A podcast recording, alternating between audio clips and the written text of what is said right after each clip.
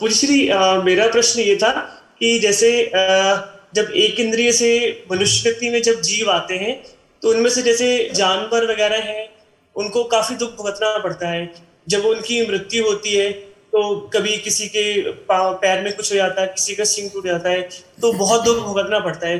तो उनको तो बेचारों का क्या दोष है उनका? उनको किस तरह की सजा मिल रही है वो? एक्चुअली तो, क्या है कि अज्ञानता है और देहाध्यास है। तो ये दुख तो कुदरत का हिसाब है देहाध्यास है वहाँ तक दुख गिरते ही रहेगा। मगर उनकी ऊर्ध्व गति होती है दुख समता भाव से पूरा करते हैं किसी को गुनेगार देखते नहीं और सहन कर लेते हैं तो सहन करते करते उनकी ऊर्ध्व गति होती है। वो अगले दूसरे लेवल की हायर लेवल में उसका जीव ऊँची गति में आते रहता है। ऐसे डेवलपमेंट होते होते ह्यूमन में आता है। ह्यूमन में भी दुख भुगतते भुगतते ऊपर चढ़ेगा तो डेवलपमेंट होता है तो मोक्ष के लिए तैयार होता है। यानी नेचुरल डेवलपमेंट है। ऐसे दुख भुगतेगा तो ही ऊँची गति में आता है। और दूसरे को दुख देगा तो नीची गति में जाएगा। और दूसरे का दुख भुगत लेगा समता भाव से तो ऊँची गति में जाएगा। ये कुदरत का नियम है। तो उसको दुख भुगतने का तो वो नेचुरल ही आएगा ही आएगा। हाँ, आएगा चाहे आएगा। हो चाहे ना हो। हाँ और वो दूसरे का बच्चा खा जाता है तो उसके बच्चे दूसरे को ही खा जाते हैं। ये सामने एक दूसरे को दुख देते रहते हैं और डेवलप होते रहते हैं। जी।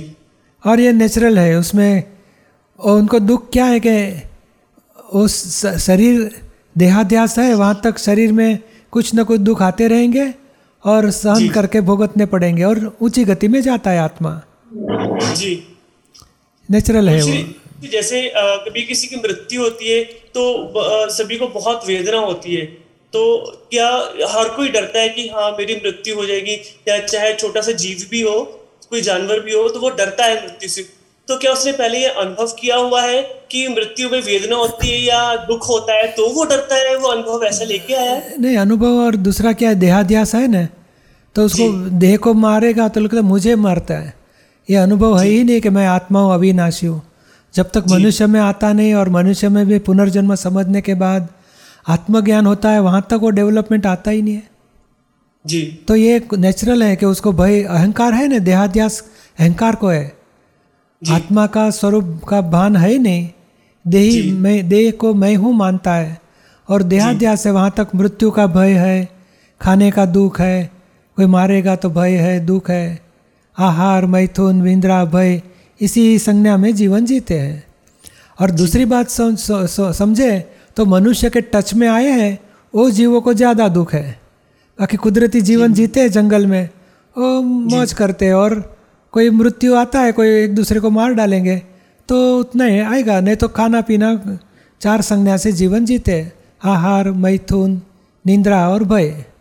बाकी मनुष्य के टच में आए वो ज़्यादा दुखी होते हैं। जी। नहीं तो दूसरा जीवन तो साधारण जीवते आराम से जीते हैं। और मज़ा करते हैं और डेवलपमेंट में ऊपर चढ़ते रहते हैं सहज भाव से। जी तो कभी वो देख के दुख हो जाता है तो वो हमारा पार्ट क्या है? हम हाँ, खाली प्रार्थना ही कर सकते प्रार्थना ही करने की हे भगवान जीव को सुख शांति मिले ऊर्ध्व गति पाए कृपा करो। जी। और प्रार्थना करने की प्रार्थना से राग द्वेष नहीं होंगे नहीं तो क्या है कि उसको बचाने के लिए राग होएगा उसको दुख देने वाले के ऊपर द्वेष होएगा। राग द्वेष का नया कारखाना शुरू हो गया। हमें राग द्वेष नहीं करने और प्रार्थना करनी है। और हम नहीं होते तो भी उसका जीव का डेवलपमेंट होते रहता है। यानी समझ लेने का कि नहीं ये नेचुरल डेवलपमेंट है कुदरती अवस्था है बरोबर है। जी।